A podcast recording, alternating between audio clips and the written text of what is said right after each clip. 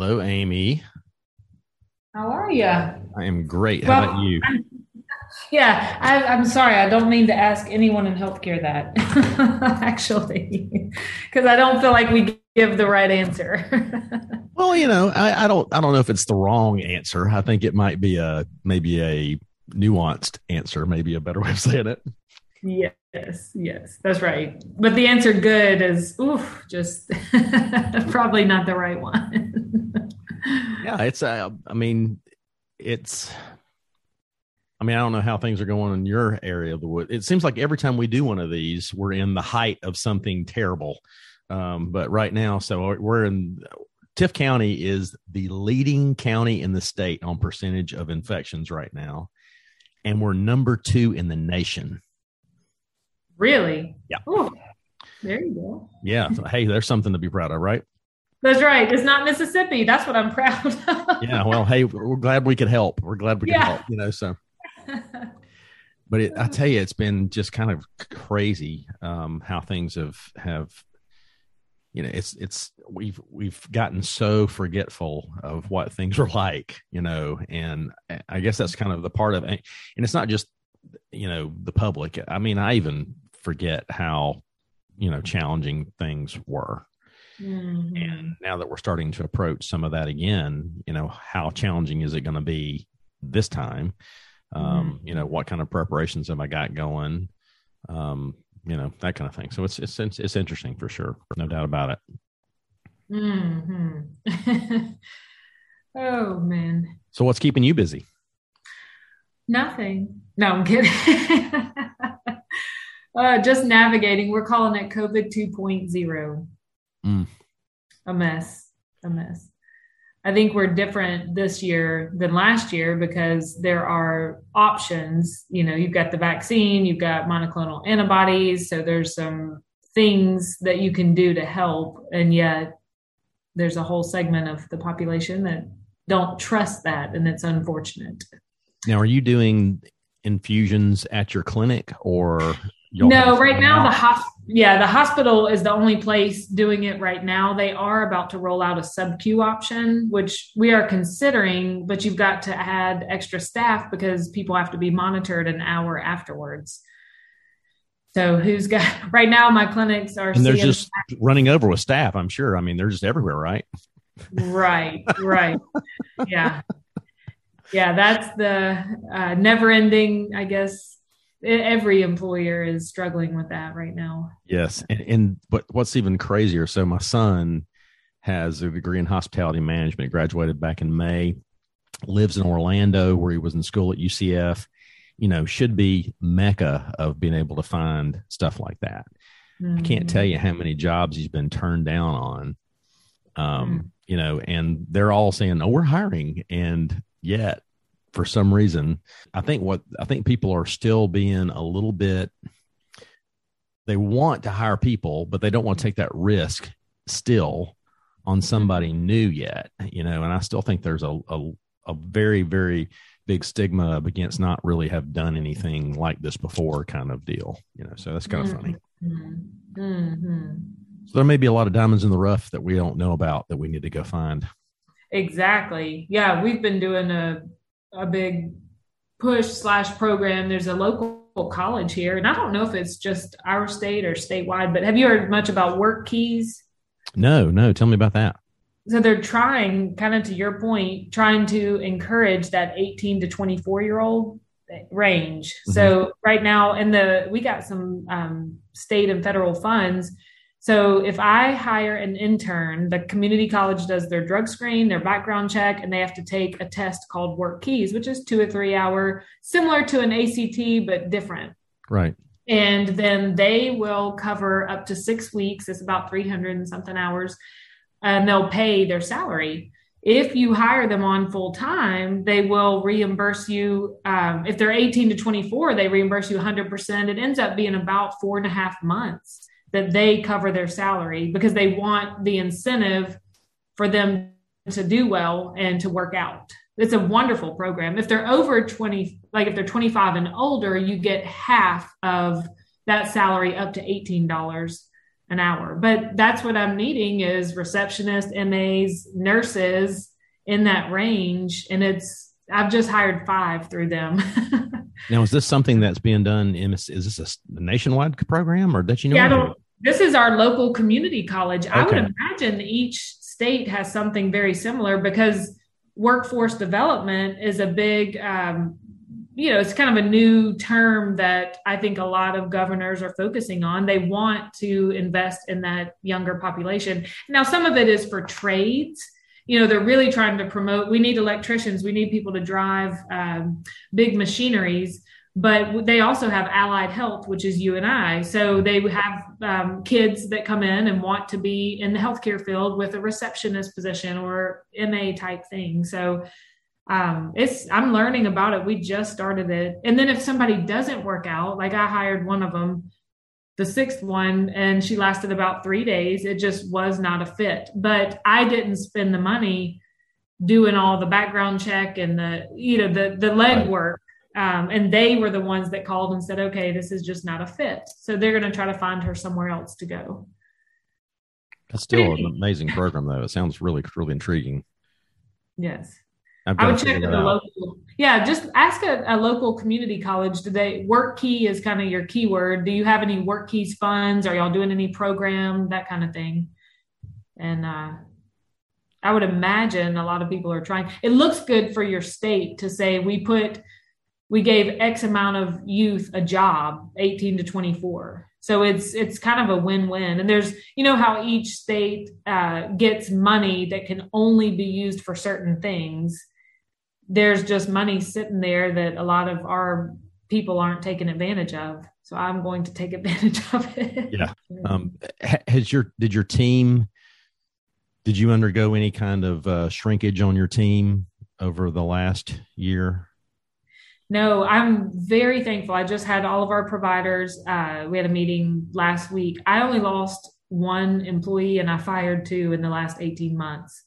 So I feel very fortunate to say that. And I, it took an HR person about two or three weeks ago asking me. He he does a lot of different small businesses, and he said, "Do you not realize that you're like in the elite of people who didn't lose a lot of staff?" And so I, I just wanted to stop and celebrate that with our staff. Like uh, I, I'm very proud that we hung on to everybody because that was that was a rough 18 months. Yeah. and uh, we're gearing up for round two. So, well, I just realized that we're droning on and on and on, and I haven't even started the podcast quite yet.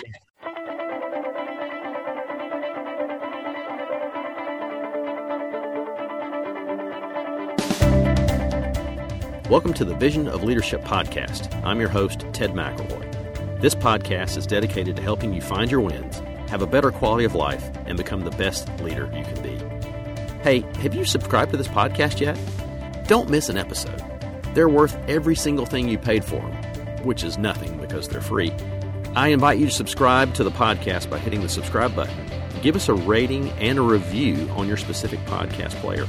This helps us with our podcast rankings and makes it easier for people to find us.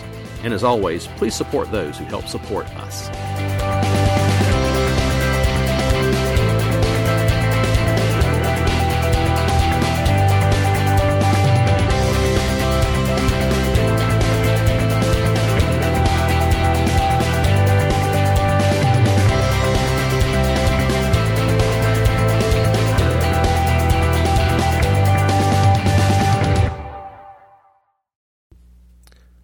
Episode 102 of this podcast, Chris interviewed Justin Kwan, Michelle Andrews, and Richard Ruth. They pointed out that as a profession, we have done a great job of letting our patients know that myopia is not a big deal. If you can see 20/20, there is no worry. It is the high myopes that are more danger. And as they said, that message is tragic. Any myopia has a higher risk of maculopathy, glaucoma, and earlier cataract development. In the MiSight one day clinical trials, only 4% of study participants who got ProClear one days stayed stable in their myopia progression over the three year period.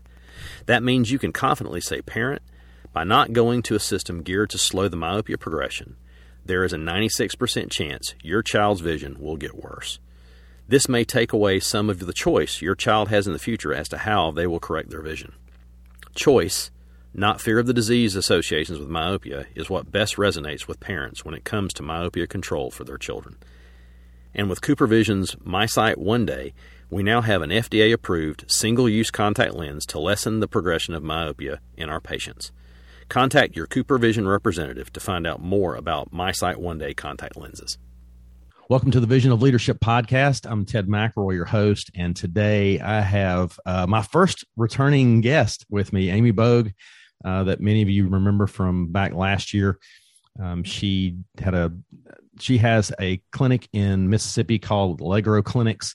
Uh, very interesting story. If you want the backstory on it, go back and find the podcast episode that goes along with that one. We don't need to get into that today because we got way too many other things to discuss. But Amy, I'm so happy to have you here. And gosh, I've missed you. Uh, you know, we just haven't we haven't had our conversations like we've had in the past year. I'm sure, just like me, things are just busier in a different way, and our paths haven't crossed the same way most recently.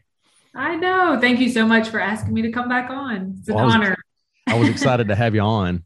Um, we were uh, sort of some of you guys have already heard part of what we talked about because I've added that at the very beginning. But I, I got into it and I thought, oh my gosh, we haven't even you know got other things started. So we'll we'll get back into it. We're basically talking about workforce and how that's been affecting our our practices over the last year. And Amy and I have been very blessed in this last year to have not had a lot of ch- turnover in our workforce in our offices with our team. Um, very similar to you, Amy. I had one employee that we let go um, with actually a pretty substantial issue just with not fitting into the culture, even though she'd been with us for a while.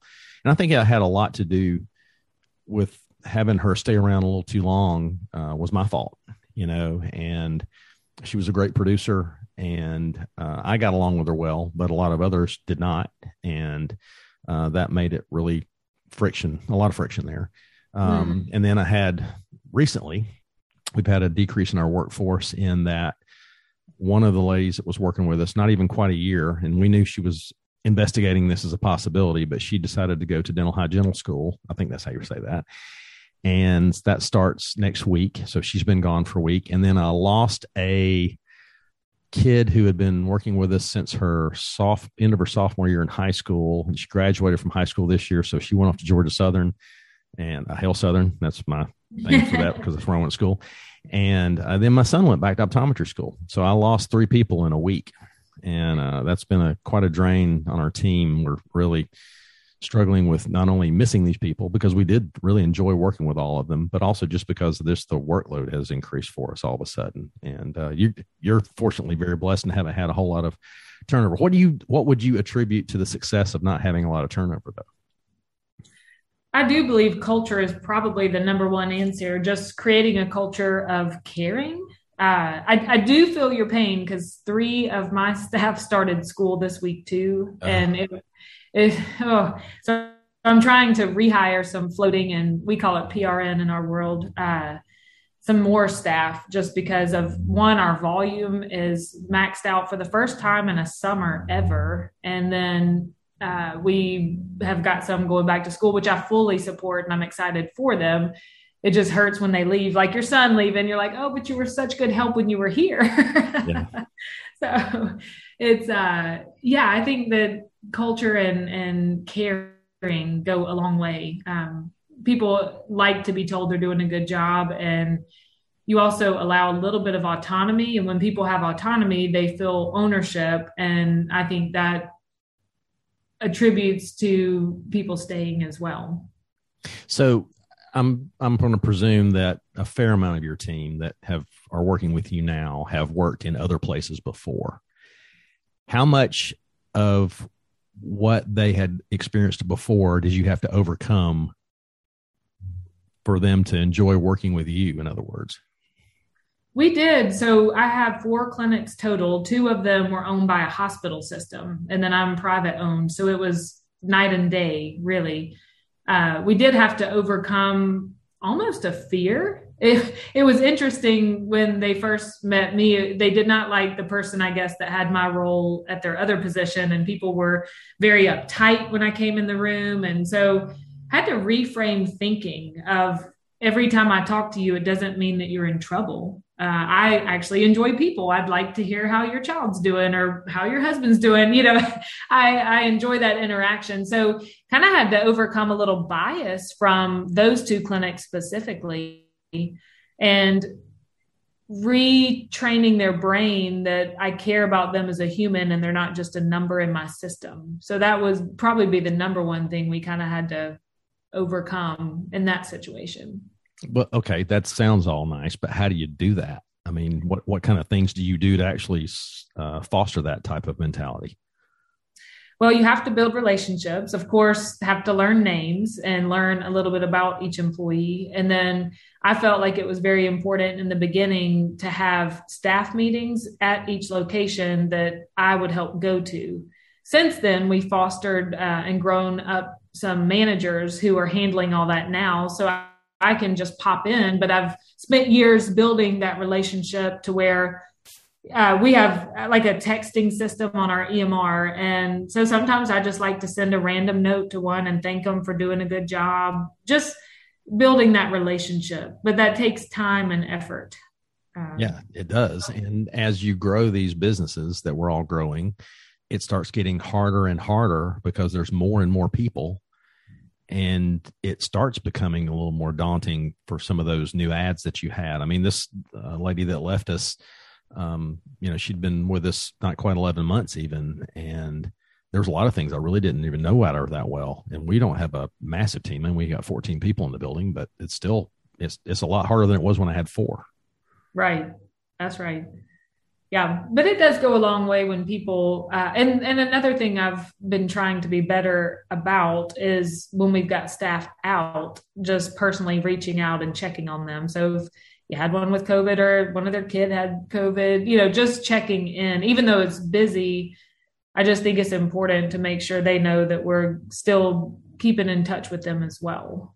Yeah. We we kind of hit on it a little bit early, but how is your life better now than it was a year ago? I think the fear of the unknown is gone. For many in healthcare, it's kind of at first we didn't know what we were dealing with, how it transmitted, all the things. There was not really the treatments or I don't know what to do. And, you know, 18 months later, we're we know what we're doing more. I think in healthcare, we're exhausted from debunking lies. Uh, it's not, uh, you know, am I better yes in the sense that i know what i'm dealing with and and calming the fears of the staff and we're not necessarily running out to the car for every single visit anymore. So all of that is much better. What's worse is the emotional uh, and mental drain that me and my staff have. It's it's you're physically tired just from hard work and high volume but the mental side is really I'm, I'm actually struggling as a leader. How do i help my staff not have mental exhaustion? We call it compassion fatigue it, i think a lot of people in healthcare are getting to that point because yeah i think it's that and i think also it's the decision fatigue um, there are way more decisions it seems like that we've had to overcome in the last year than we had probably in the last 10 years before it it seemed like Mm-hmm. Yeah, and and how you know each situation is different. That that's definitely still a challenge. Is even with COVID, and and we do a lot of businesses. So I had a business owner call. Why did one employee go to this provider and one to another, and the return to work's different? Well, then I had to ask more questions. Well, what symptoms does this patient have? And all you ask all these questions. Well, COVID's very subjective. It's based on how sick you are and your symptoms and all these things matter to make like you're saying the decision of when can they re-engage either at work or back in society or not. And so you're constantly your brain's a little bit more tired because it's not just a okay this is the flu this is what you need to do or this is strep this is what you need to do. This one's just completely different. Yeah yeah. And i tell you well it's, it is completely different and it's also very much the same as some other things that have happened in our history. I'll, I'll give you a good example. So, I, I'm a podcast nerd. I listen to a lot of podcasts, and one of my favorite ones are all the ones that Motley Fool does. And um, there's a Rule Breakers podcast that David Gardner, who started uh, one of the, he was the co one of the co-founders for Motley Fool, him and his brother Tom. And in Rule Breakers in August, he always does authors in August. So last August, he had an author, and I can't recall the guy's name. I just remember that he had worked with the National Institutes of Health and he wrote a book that was published in 2019 celebrating the 100th anniversary of the Spanish flu. And he started off by asking him, Would you mind telling us what happened at the beginning of the Spanish flu? And they said, Well, um, there were people who were rioting in the streets about having to wear masks, there were race riots, there were um, lots of people getting information about this and that that didn't make any sense and didn't really know what to do next. In fact, this Spanish flu that we call it should have been called the American flu because the journalists in America were basically um, sworn not to release the fact that this flu was here because they didn't want our boys returning from World War One to feel bad about coming back to this place. They had this peak probably about three to four months into the flu, which died down. And then about a year later, it came back. Mm. And we're right in this exact same you know scenario that we've seen and it's kind of funny how we just don't learn um you know because we're we're the same humans that were around 100 years ago that's right that's right yeah and that I guess you can go either way on the vaccine. People are, it's just so controversial, but we do learn from history and you know it i don't know. It, people are not checking the facts of their sources and that is where just like you're saying 100 years ago they didn't either. Just false news can spread quicker than the truth is what it feels like. So it's very okay, hard. so now we're we're getting into a territory that i would love to talk about for just a minute. False news and just any false information period. How do you how do you have a conversation? I'll put it this way: that there was a poster on my wall when I was a kid. It was a Murphy's Law poster, and it had all these different sayings. You know, the odds of a piece of bread falling buttered side down is directly proportional to the cost of the carpet and stuff like that. But there was one of them on there that I've always thought back on really fondly, and I every time I start to get into a discussion with someone, this pops in my head: never argue with an idiot. People may not know the difference. how do you have a discussion with someone that you know for a fact because scientifically they're just wrong. But how do you how do you go about redirecting them or or do you you just let them go? I mean, how do you how do you go through that? Just personally, I tell stories of I call it boots on the ground. I said all I can tell you is what I see and treat. So the, these are the real live humans coming into our clinic. These are their real symptoms.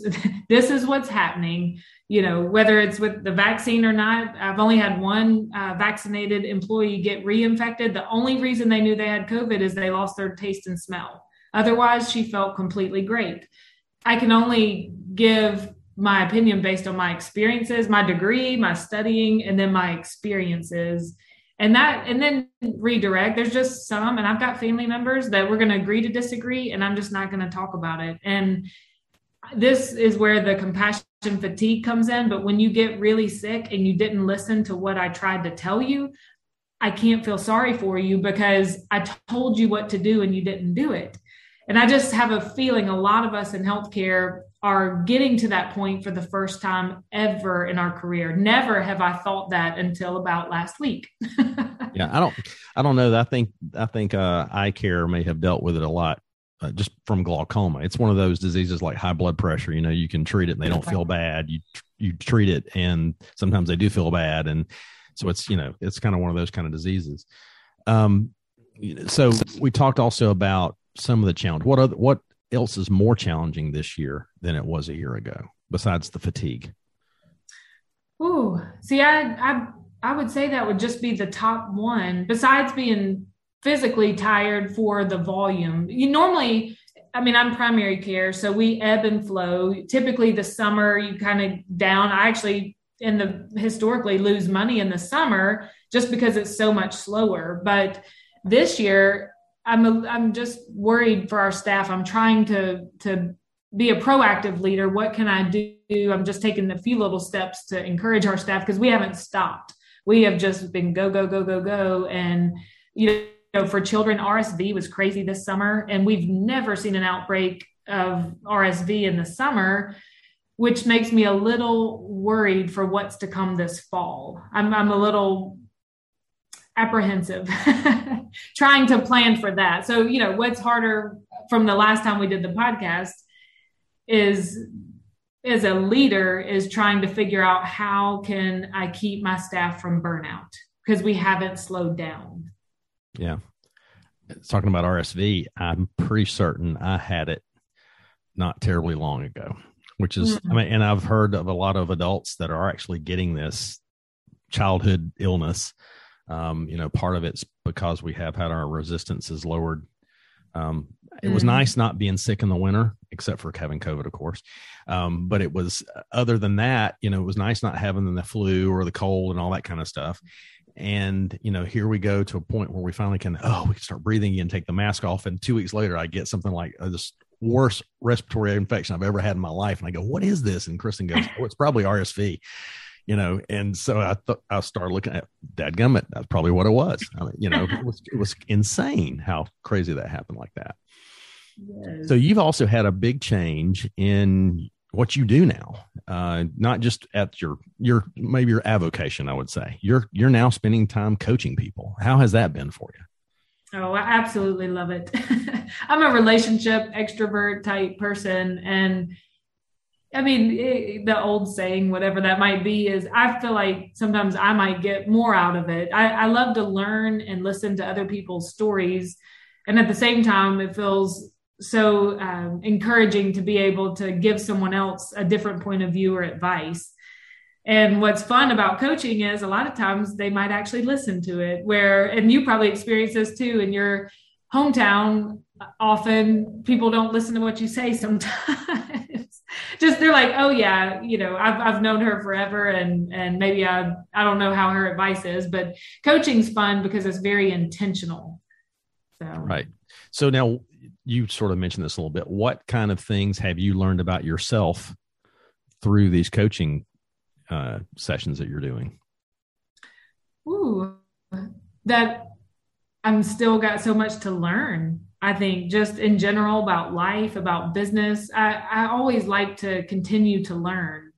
And sometimes the advice, even that I might be giving, I need to take my own advice as well, especially in the area of rest and in rejuvenating, I suppose. So that's a real struggle for you then. It has been, yeah. I, I definitely would say that's been a struggle, just because we haven't had that uh, time this summer like we normally right. do. So, what are you doing to combat that? I try to be intentional. For me, exercise is my out. And I found this called Reformer Pilates.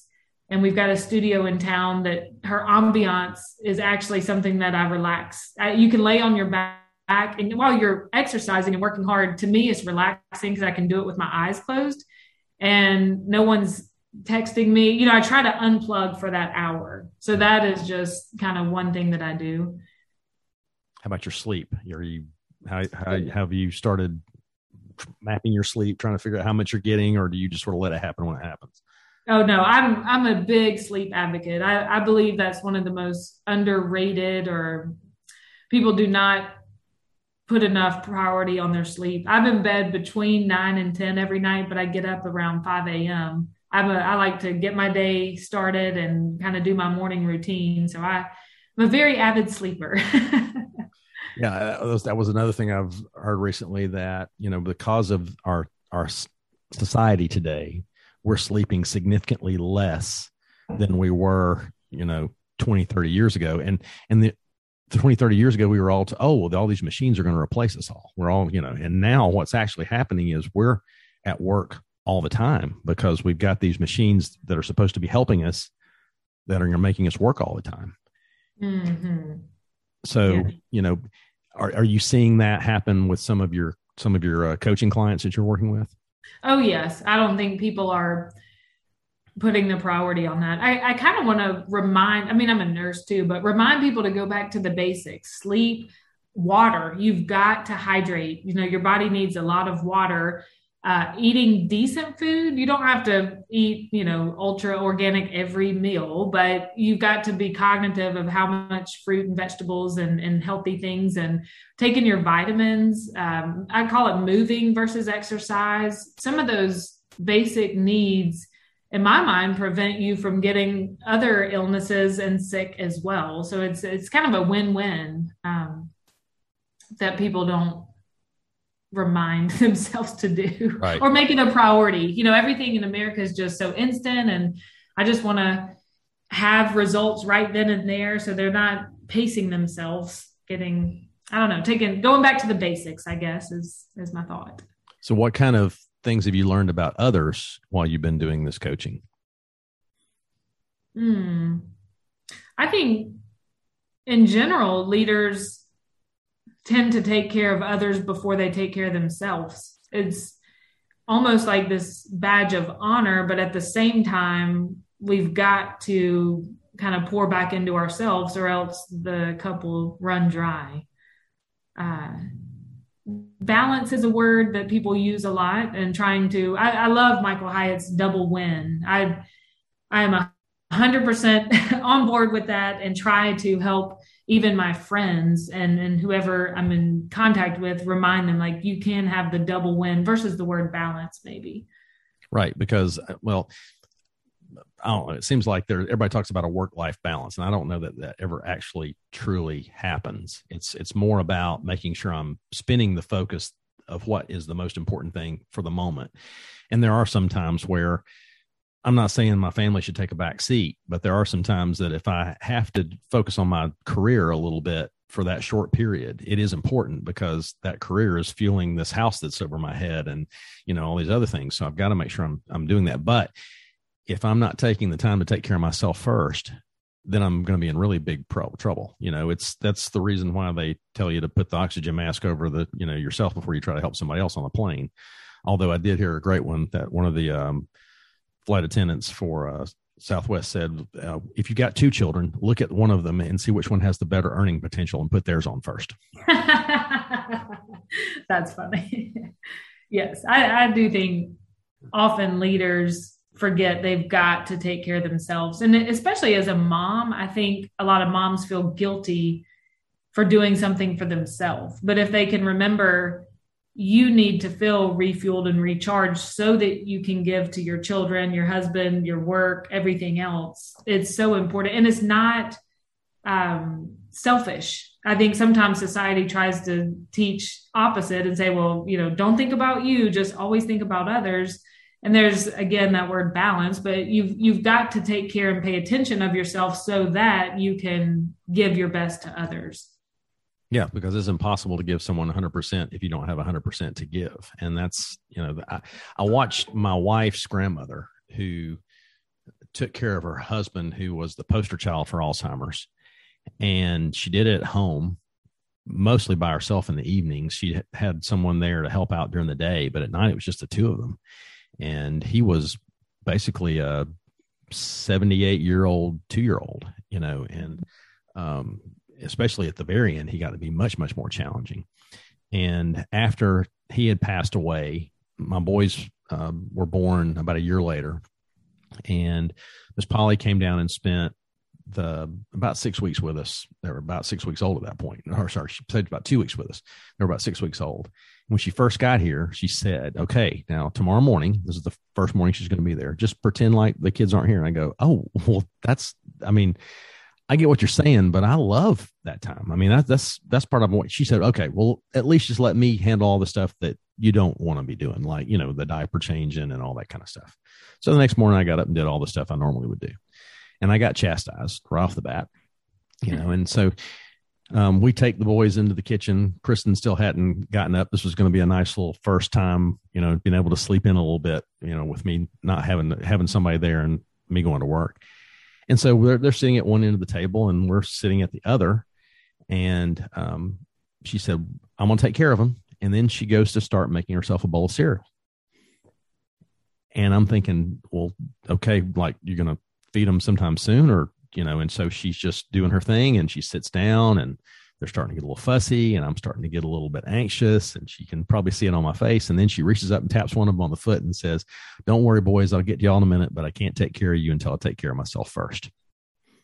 You know, and I felt like I was about two inches tall at that point, you know, because I had just been schooled by this woman who, you know, that's how she basically took care of Mr. Mr. Johnny Mac was, you know, taking care of how invalid uh, situation he had going on and just that kind of insight and i've carried that through i tell that story so many times a year to patients that are sitting in my chair and you can tell they are just about out you know mm-hmm. this is someone who had perfect health a year ago and suddenly their spouse has gone into bad health and they've spent more time trying to take care of that spouse and no time taking care of themselves mm-hmm. and i think mm-hmm. that's what a lot of leaders end up doing as well Yes, and I think with uh, I think about special needs parents too. Sometimes that's just got to be one of the most thankless jobs because you're on 24 7 and there's so many needs and uh, i don't know i was just thinking about i had them on my heart earlier this week where parents with special needs so part of what you have to do as a coach is giving insight how important is it to get insight from somebody else? Extremely. I think it's great to have different points of view and, and even different opinions. Uh, it's healthy to not just think, you know, put blinders on and only think one way and see one way. I think the world is full of all kinds of people and getting insights from all different personalities. The world's made up of so many different kinds of people. Don't always have to agree on everything. so I, I, like to learn and just hear different perspectives and point of views. I think it's healthy. So, what kind of uh, tips and tools can you give the audience for free, maybe? That they would be able to possibly put in that that that would be helpful for them. I mean, especially right now, we talked about how we're we're all you know uh, tired from caring so much. Sounds crazy, mm-hmm. but it's true. We're tired of making all these decisions. What what kind of things can we? What are some tips and tools that we could start using today to make our lives a little bit easier? Yeah, if you are a leader and and running an organization, I cannot recommend enough uh, Michael Hyatt's book No Fail Meetings. That has retrained my brain. We all have the same 24 hours in a day and how are you going to use it? And my husband read the book and is reframing his mind and how he wants to kind of schedule his ideal week if you will. Uh, he just ordered he, has got a business meeting and ordered more of the books. I ordered 12 and i've already given them out. And he said well i need to order some more. Uh, but they have it's a cheaper book that has a bunch of free resources on the back and kind of is making you think as a leader what is each meeting necessary? And it makes you question you know why are you having this meeting? What's your you need to have a point for the meeting. Who really needs to be there and prepare an agenda ahead of time so that it will flow smooth and be a good use of time. I think that's a really important thought. And and another practice that michael does which i really have started to adapt as well but if you are the visionary and and your job allows it then pick one day during the week out of the 5 days that you won't take any meetings whether they're external or internal. And that's your vision planning. That's your deep thinking uh, time that you can schedule so that the big things actually get done instead of your days just constantly interrupted with these 30 minute or one hour meetings. So that that would be one free advice I would give. Get the book now. so, so now that you've gone through this process, how have your meetings changed, and and how how many meetings are you having? What are they for? Yeah, it uh, for me, I've got about almost well, I guess sixty to seventy employees. So with five entities, I finally defined what we're going to do. You know, I'm going to meet with each entity, providers, reception, clinical, twice a year. They're actually three weeks in a row right now. I did one in the spring and I'm doing one now. And then I've got my manager meetings and our planning, you know, what we're doing. I'm taking them off site and we're going to do some strategic planning. uh, with our weekly meeting, I just turned it into an email and I said, I want to see the staffing on Thursday at lunch for the next week. So that gives us time to adjust if somebody gets sick or something happens. We're, we're constantly thinking ahead. So it really made me focus and utilize my time. When I plan these meetings, I sit down and, and, and fill in his agenda. That's a free resource and so, like, I planned for the providers uh, an hour. I said it will be no more than an hour. And because I was so prepared, we got done in 45 minutes. And that 45 minutes included five minutes socialization in the front. And at the end, I had a fun little exercise for us all. So it just keeps you on track. And I love efficiency and I don't want to waste anybody's time. So that would be just a big thing that I've learned and implemented too. Now, we we talked at the very beginning about this culture that we're going to develop. Does this help enforce your culture? Is it something that you're doing to do that on purpose, or is it something that fits a little differently in your culture? No, I think uh, we are continuing to create and recreate our culture, and this is the culture that I want to create. And you know when i can show these disciplines then the managers can take these disciplines and go into the office and each clinic can have their efficient meeting as well. So i i don't want anybody to feel like a meeting is a waste of time. That's a pet peeve of mine. You know in, in fact i've turned down a couple like board nominations or committee commitments because i know that the leader of that thing is not organized and I cannot waste my time. and it's not that that thing wasn't good and I would help if it fits, but I, I just meetings and efficiency is is one of my things that I want in my culture. So you don't want the meeting to just have a meeting types types of mentality no. going on.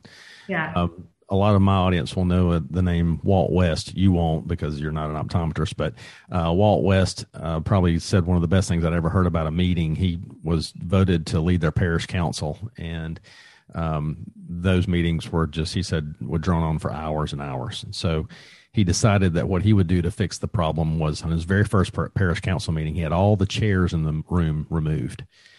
It's amazing how little you have to say when you have nowhere to sit and uh, so that's one of the things that we actually do to help out our one of our meetings. We do a stand up every morning uh, for about the first five minutes just to be able to kind of like what you're talking about. Okay um, mm-hmm. you know colette's going to be absent because she's got a doctor's appointment at three o'clock this afternoon so we'll need to know about that. And today brenda's out all day because her sister had surgery so she needs to make sure she's available for her. So we're down two people. So let's all make sure that everybody knows that so we can pitch in and help out where it's necessary.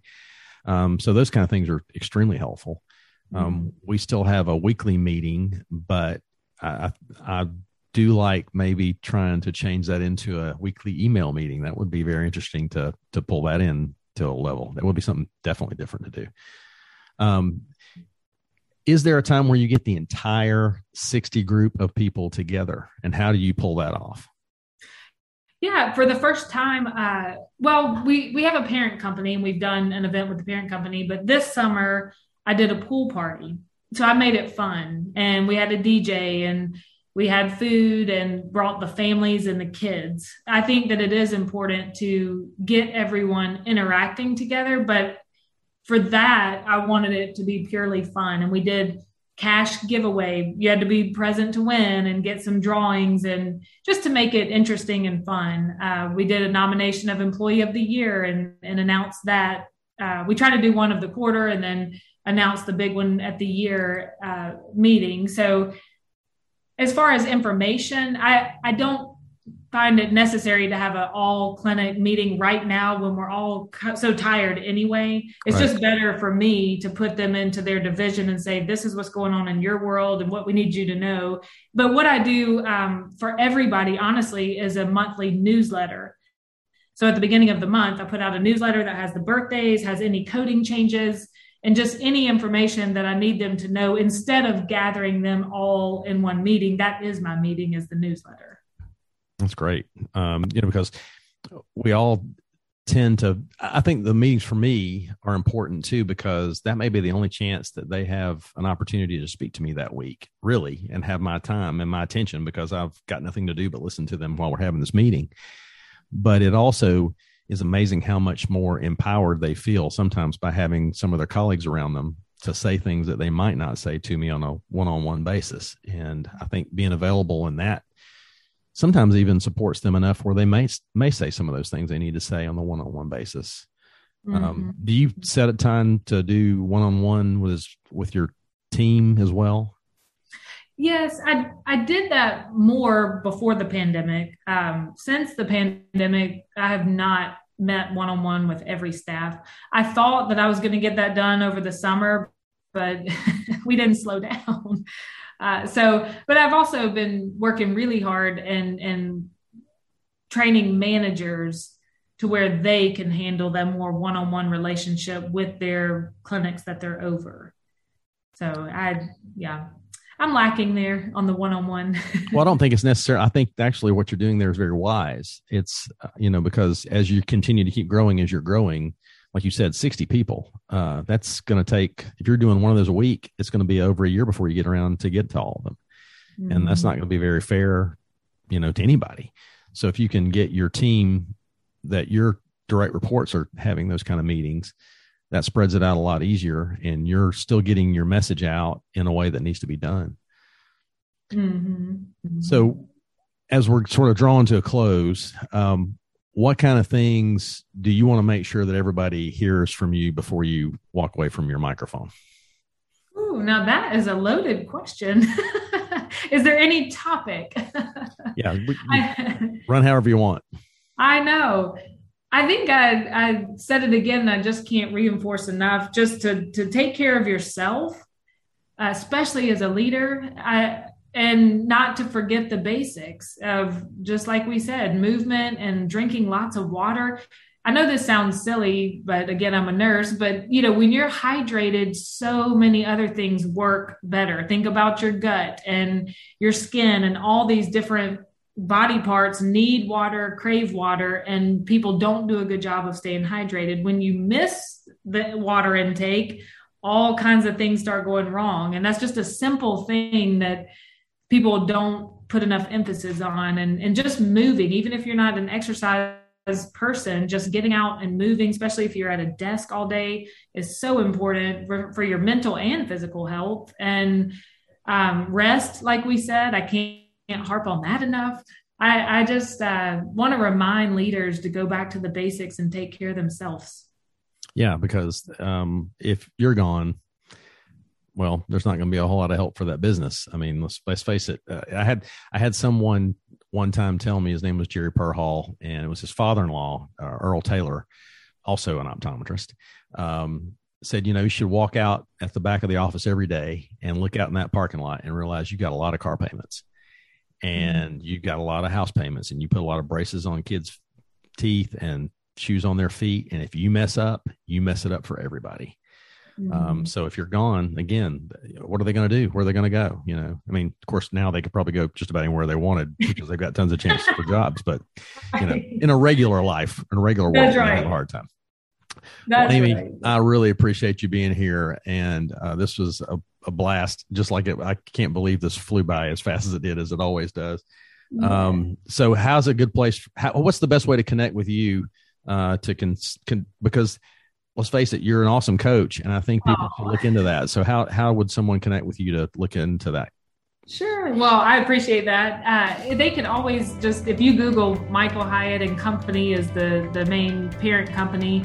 And if you're interested in coaching, it is nice to have somebody hold you accountable. I think that is the power of coaching, but also having it, someone that you can talk to or vent to that understands what you're going through, or just to listen and has different life experiences that's not a part of your family or a friend that they might be jaded is really helpful uh, in any walk of life, really. But yeah, if you go through Michael Hyatt's website, there's they you can do a, a, free call, just a consultation call, and find out more about the coaching.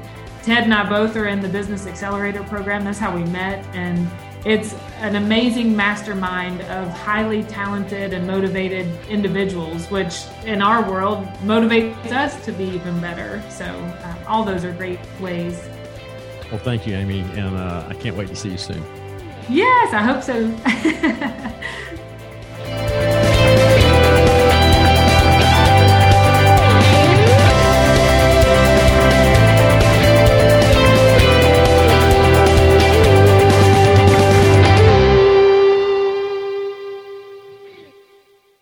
So I have got something you may have ever heard. Have you ever heard of this stuff before? Hotty Toddy from Ole Miss. Well, actually, no. My cousin is a, uh competition barbecuer. Uh, he- Oh. he, lives in Marietta, right there uh, near Tupelo and Booneville.